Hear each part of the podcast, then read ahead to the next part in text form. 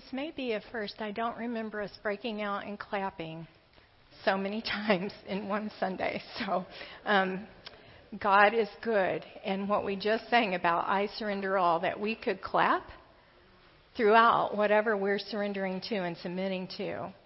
Yes, Lord, let it be. We're going to be continuing our sermon series on a life of joy and looking at the book of Philippians. And so we're going to be in Philippians 1, starting at verse 12 today. So, you have a page number, Joni? Yeah. What? 1823, if you're using the Bible in the chair. And so, before I read God's word, let me pray and ask Him to illuminate that. Lord, would you open our ears and open our minds and our hearts to receive your word? Lord, I pray that you would bless the reading of your word, the preaching of your word, Lord, that our lives would bring glory to you. In Jesus' name I pray. Amen. So, Philippians 1, starting with verse 12. Now I want you to know, brothers and sisters, that what has happened to me has actually served to advance the gospel.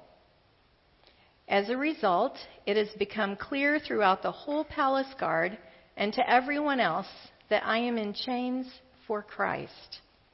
And because of my chains, most of the brothers and sisters have become confident in the Lord and dare all the more to proclaim the gospel without fear. It is true that some preach Christ out of envy and rivalry, but others out of goodwill. The latter do so out of love, knowing that I am put here for the defense of the gospel. The former preach Christ out of selfish ambition, not sincerely, supposing that they can stir up trouble for me while I am in chains. But what does it matter? The important thing is that in every way, whether from false motives or true, Christ is preached. And because of this, I rejoice. Yes, and I will continue to rejoice, for I know that through your prayers and God's provision of the Spirit of Jesus Christ, what has happened to me will turn out for my deliverance. I eagerly expect and hope that I will in no way be ashamed but will have sufficient courage so that now, as always, Christ will be exalted in my body, whether by life or by death. For to me, to live is Christ, and to die is gain. If I am to go on living in the body, this will mean fruitful labor for me. Yet what shall I choose? I do not know. I'm torn between the two. I desire to depart and be with Christ, which is better by far, but it is more necessary for you that I remain in the body. Convinced of this, I know that I will remain, and I will continue with all of you for your progress and joy in the faith, so that through my being with you again, your boasting in Christ Jesus will abound on account of me.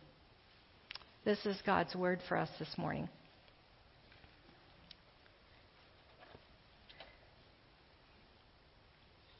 I um, heard a news story. Maybe some of you caught it this week as well. This is a time of graduations and ceremonies, and this was just a really inspirational story about a graduation. A young man named Marty O'Connor. He is a quadriplegic. He had a tragic accident, a fall, back in 2010. And um, while he was in physical therapy five days a week, he um, had a goal. He, he felt like that he was supposed to set a goal that he would go back to school, go back, continue college, and get his master's in business. And he said that as he was thinking about that, he wondered, how could it be that I could go back to school because I can't raise my hand, I can't turn a page, I can't take notes, and yet I've got strengths and I need to learn how to use my other strengths. And he had this goal set. Well, his mom, Judy, moved from, she was a teacher. She left her job down in Florida to go to California and to take her son to every class, to take notes for her son, and to help him through. And so she and he went through college and then grad school, and this was the graduation ceremony. It's a picture. And they called Marty's name, and she got ready to wheel him across the stage. And as they announced him in his graduation, they also said that they had a special announcement that there was the faculty, the board, the staff had um, determined that they wanted to give an honorary degree, an honorary master's degree to the mother who had sat through every class, who had studied for every test, and had helped her son get through school. He faced incredible adversity, and yet there was this moment of great joy, and um, it involved a partnership, a helping. Now, Paul was in great adversity. He had goals also that seemed like they were not going to be met. Um, he, if you remember, Paul is sitting um, imprisoned as he writes this book to the church in Philippi. But he had he had um, wanted to go to Rome for quite some time. He had actually been given um, a passion to do that. And in Romans, I want to read this to you so that you'll see what had been on Paul's heart.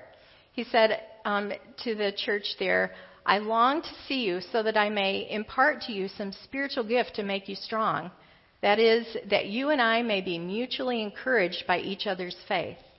I do not want you to be unaware, brothers and sisters, that I planned many times to come to you, but have been prevented from doing so until now, in order that I may have a harvest among you, just as I have had a harvest among the other Gentiles. I am obligated both to Greeks and to non Greeks, both to wise and to the foolish. The Lord had given this God given passion and desire for Paul to go to Rome. Um, he wanted to evangelize. He wanted to encourage the brothers and sisters in the church that were there. But, and he had gotten there, but things weren't uh, working out the way he had imagined. He imagined he was out on a speaking circuit, and um, here he is in prison, chained to a guard. So he had these God given dreams, but it wasn't looking the way his expectations, I'm sure, had um, looked because he had thought he was going to be out giving speeches. He was going to be out evangelizing, sharing the gospel. And what's happening is that he's sitting in prison and the church is out sharing the gospel. All right? So his end goal is being and what the Lord had put in him, but it's looking different. There's other people out doing the speaking circuit, so to speak. Now, some of them were doing it out of good motives, and some of them had been jealous of him. Maybe they were jealous, they didn't want him coming into their area. But regardless, they were evangelizing. They were brothers and sisters in Christ, but maybe some of them were insecure and um, were trying to keep Paul away through their actions. So he, tra- he faced that's personal adversity when you have those kind of conflicting thoughts and experiences. He also faced great adversity in his imprisonment. The Roman government had um, put him in jail, and he was facing trial. Now, their culture was one that was very much, they valued public honor. And so it would be most shameful and humiliating to have your honor, um, well, that you would be dishonored publicly. And so what they did to their prisoners is that they would march them through the city. And they, the prisoners would maybe hang their heads, as you can imagine, that would be humiliating. And they'd make them lift their faces so that they would be publicly shamed. They'd have to look at people looking at them and seeing them in chains. The Praetorium Guard were the bodyguards of the emperor. The emperor, remember, was they worshipped as a deity, a god. And so these were the bodyguards. They probably some of them came from Philippi. And so the church in um, Philippi would be interested in hearing about the guard. These were elite soldiers. They say that there were 12 cohorts of maybe a thousand each. Can you imagine? We think that we've got some Secret Service protecting our governmental leaders. They had um, 12 cohorts of about a thousand each. they had a reputation for being beasts. That um, if they were treated nicely, some of the early Christians have recorded that the nicer, if they tried to be kind to them, they just got more vicious. And so um, this is their reputation, and it's suspected that Paul was probably physically chained to a guard. These guards change every four hours, so they're on for four hours and then they go do other responsibilities. And so every four hours, a different guard. Paul's getting the opportunity, if you look at it as an opportunity, to witness to one guard after another, to, for them to recognize and watch how he responds to adversity. All right? So he's facing this incredible situation. You know, if you think about it, there's no privacy. There's um, this m- intimidation. There would be this attempt to wear down because they're fresh every four hours, where you know the prisoner would need to sleep and so forth. And so whatever the guard is doing, Paul's going along, and um, and so this is an incredibly difficult circumstance that Paul is there. And he's been there long enough. Remember, it took about six months. If this was written um, from Rome, it took about six months to get the news back to Philippi. So he had been imprisoned for quite a long time, and it had been impacting. Um, there had been this influence of many, many guards that were trying to influence Paul and his attitude and perspective, but that he had the opportunity to influence. He was facing religious persecution. Now, we in this country don't necessarily face the religious persecution that was prayed about earlier in our prayers, um, but certainly there's religious persecution in the world. Headlines this week that the Coptic Christians they were on their way to retreat and um, were ambushed and were killed. 29 people killed um, read a note from um, our friends in Egypt that were asking. I read an email last night saying, please pray for us. We've had over 100 Christians in our country be killed since Easter. And it's very, very difficult to be a Christian in Egypt. There are other places in the world that it's very, very difficult. People face um, being killed for their faith.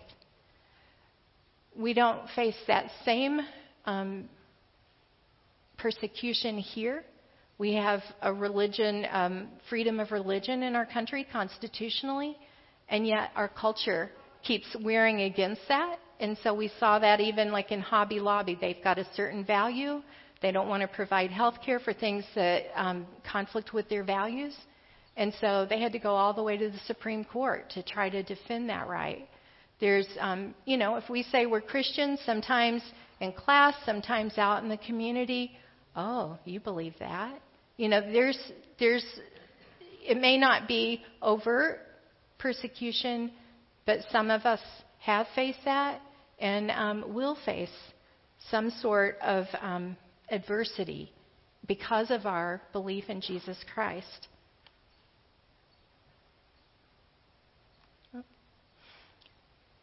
We've all been given some sort of dreams the adversity in our circumstances. We may not have been chained to a prison guard, but maybe our dreams, like Paul had this dream that he was going to be on a speaking circuit. How have our dreams maybe been changed by sudden circumstances? I thought about that this week and wondered and thought how many of us in our congregation have had health issues, maybe have been homebound we miss Alita and Kathleen, and um, we miss Jan Hermanson. We miss Donna. We miss others that haven't been able to be with us because of health circumstances. And so all of a sudden, people that were active in the faith, that were doing things within the community and the church, trying to share the gospel, and then all of a sudden, because of health reasons, they're not here. And so that changes, and that is, a form of adversity that we face, and we have to figure out how are we going to deal with these circumstances. Sometimes it's an illness, and um, I see that Tommy and Anna slipped out, but you know, Tommy faced all of a sudden he had an infection in his leg this week, And he had planned to baby to provide child care for his son and you know, all of a sudden things are all changed around in his life and he has to go to the hospital. I talked to him Friday morning. He was crawling, he was in so much pain. Read another note. Others of you have had different health things that come up, and all of a sudden we face this circumstance, and it's changing what we're planning to do. And how do we respond when things happen? How do we respond when we get in a fender bender, and all of a sudden rather than doing what we were wanting to do, we're dealing with insurance claims or um, body shops and that kind of thing. Maybe our housing gets blocked. Maybe um, circumstances change and all of a sudden there's a relationship issue that just is really, really difficult. Tammy, you face that. And so, in that place of adversity, in that place of difficulty, how do we respond? Martyn Lloyd-Jones said, There's no better test of our faith than our reaction to adversity. There's no better test of our faith than our reaction to adversity. Is joy possible when we are in the midst of a difficult circumstance? Remember, joy is not a mood, it's not happiness. Happiness seems to be more tied to a circumstance. Joy is that state of mind, that settled state of mind that's characterized by peace. So, can we have a settled state of mind and a peace that surpasses all understanding? I'm giving the um, answer away because I'm starting to quote scripture. But we can have the peace that surpasses all understanding if God is guarding our hearts and our minds in Christ. So let's learn from Paul. What can we learn from Paul so that we too can experience joy even when we do face adversity of various types. The first thing is that he had a right view of God. God is sovereign. You notice that um, he doesn't have a pity party. There's not a sense of entitlement when he starts to give his description. Remember, this is a letter to the Philippians because the church in Philippi was concerned about how was Paul doing. He was imprisoned. And so in this part of the um, passage, you're expecting in his letter for him to start telling how he's doing. How do you tell? How do you describe how you're doing when things are difficult? Look at what Paul does. He starts to speak about God. He starts to pe- speak about God's intentions. He's looking for God sightings and he's just naming them. Oh, well, I want you to know how I'm doing. This is actually Yes, I've got this circumstance. He's not denying that he's in a bad situation, but he's just saying, I want you to see that this is actually advancing the gospel. And so there's not a sense of entitlement with him because God has plans and his ways are higher than our ways. And so um, Paul is very much seeing that God is active and present in the midst of this very difficult circumstance. So he has a right view of God. He also has a very single minded focus. He's about Christ and the gospel. And so you see that. Well, you know, this actually is served to advance the gospel. Now, I want you to know that the gospel going to the whole guard, and then the guard's letting the other people know. So it's spreading outside of these um, governmental leaders and um, security personnel. And the church is all about the gospel, and the church is empowered, and the church is fearlessly proclaiming the gospel. And so the good news of Jesus, he's all about Jesus and all about that good news being um, shared with others. Paul is single minded, focus on Jesus and the mission that's been given to share the good news all the way out, all the way across the earth.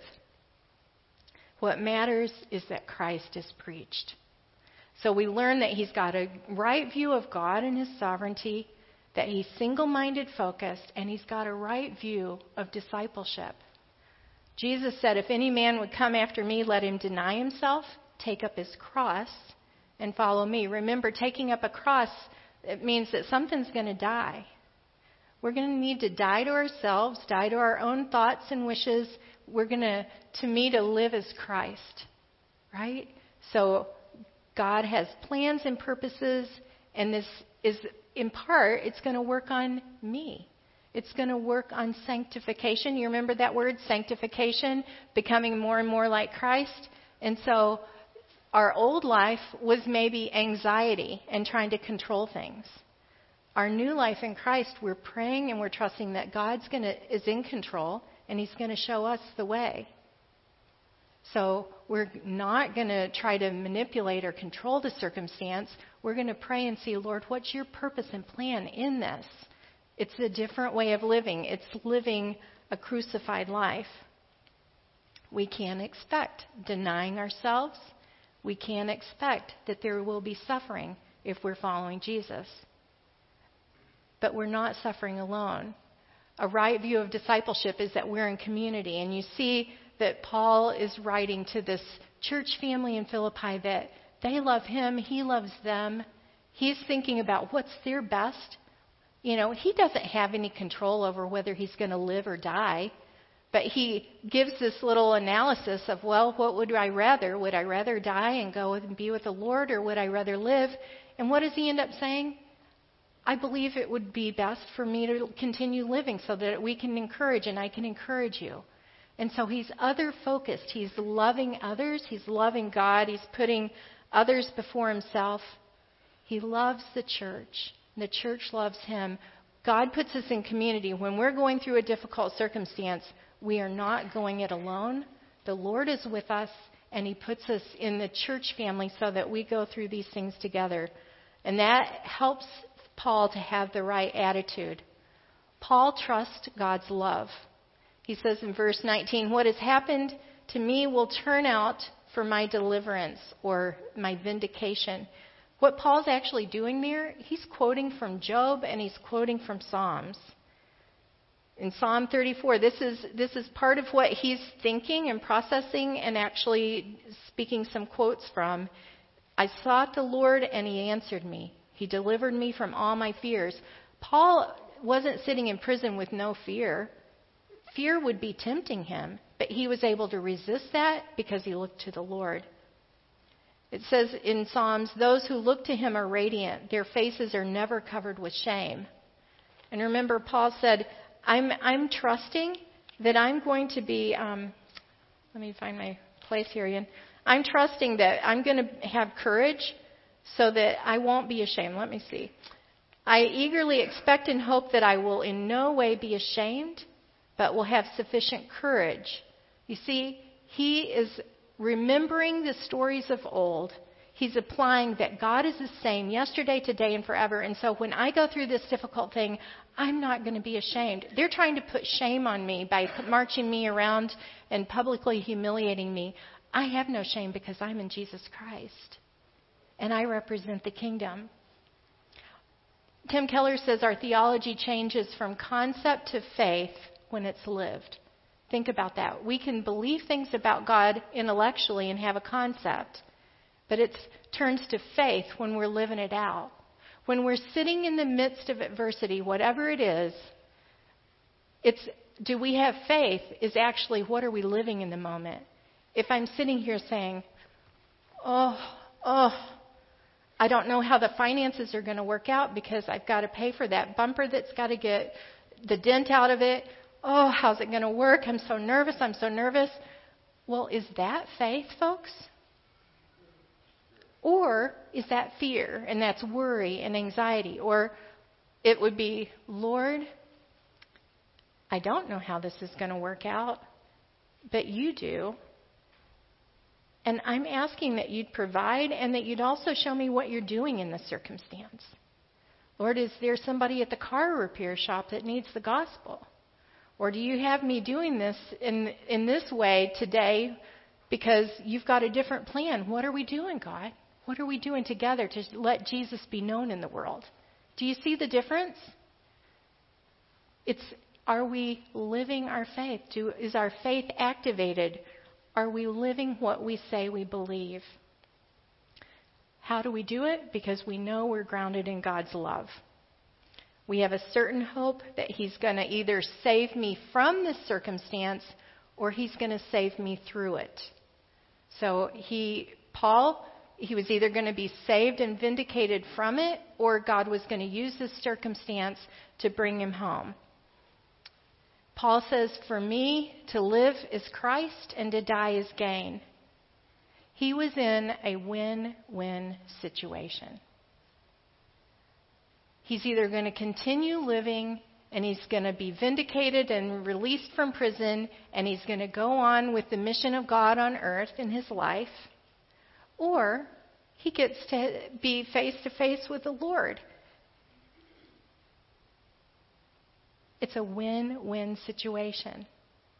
When we look at different circumstances in our lives, do we recognize that we are in a win win situation?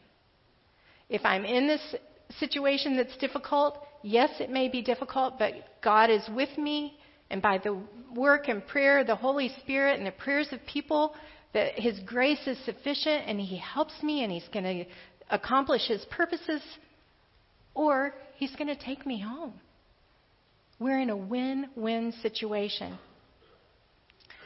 I had this modeled for me by a coworker. She had um, chronic leukemia, and it became such that she needed to start having chemotherapy. She loved the Lord. She um, loved to pray with people. She had ideas all the time for like a women's retreat. She would bring me notes and like, oh, I think this would be a great talk. And she was a good speaker. And so anyway, so she had all these visions and dreams about how the gospel would be shared and how people would be built up in their faith. And um, she also had children that got married and started having grandchildren. And so she just had a very full life and a vibrant life. And this leukemia started to um, raise its ugly head again. And so she modeled for me that God is sovereign. You know, she, while she prayed and asked that we would pray for her release from that, she also said, Would you pray that God's purposes would be fulfilled in this. And so she would go down for her chemotherapy, and she had a prayer group that would pray. And you would think she would be asking us to pray for, um, you know, the effects of the chemo and that she wouldn't get sick and so forth, which we did pray for those things. But what her request was is, would you pray for who I'm going to be assigned to? Because when she went for chemo, they were sitting in chairs pretty close to each other for sometimes five or six hours at a time and she'd say, Would you pray for divine appointments? Would you pray for who I'm going to be seated by and that I could share the gospel? And she'd come back and give reports time after time of I got to pray with somebody, I got to share some scripture, um, I got to bring some encouragement to a family, whatever it was. So she was on mission. She had Jesus' focus in her chemo treatments. When her mobility got impaired, Paul was sitting in prison Remember, the young man was sitting in the wheelchair at the beginning in the introduction story. But there can be joy in our faith no matter what the circumstances. When her circumstances started to curtail her to home because she didn't have the energy anymore to go out, she started making prayer books for all of her grandchildren.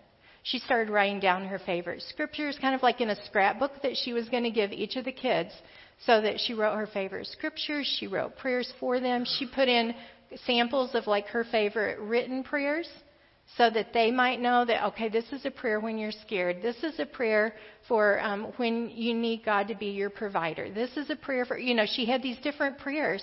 She filled up these scrapbooks for her kids and grandkids so that she could share the gospel with them and her faith in the gospel and she imagined long after perhaps she was going to be gone if the Lord saved her through this circumstance. She loved to go out and share the gospel. And yet now she couldn't go out and do it. She was contained to home.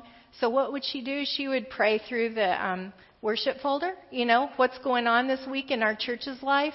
And she would spend her time praying that other people would be effective and bold and fearless in sharing the gospel. Did she sit there and begrudge the fact that she couldn't go? She was sad about it.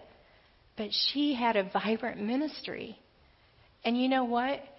God wants to do that. Same thing with us. And we're getting ready to have a prayer training coming up June 11, right? Teo, Vic, Chess, June 11. There's a prayer training to learn more about how to pray for the ministries of this church.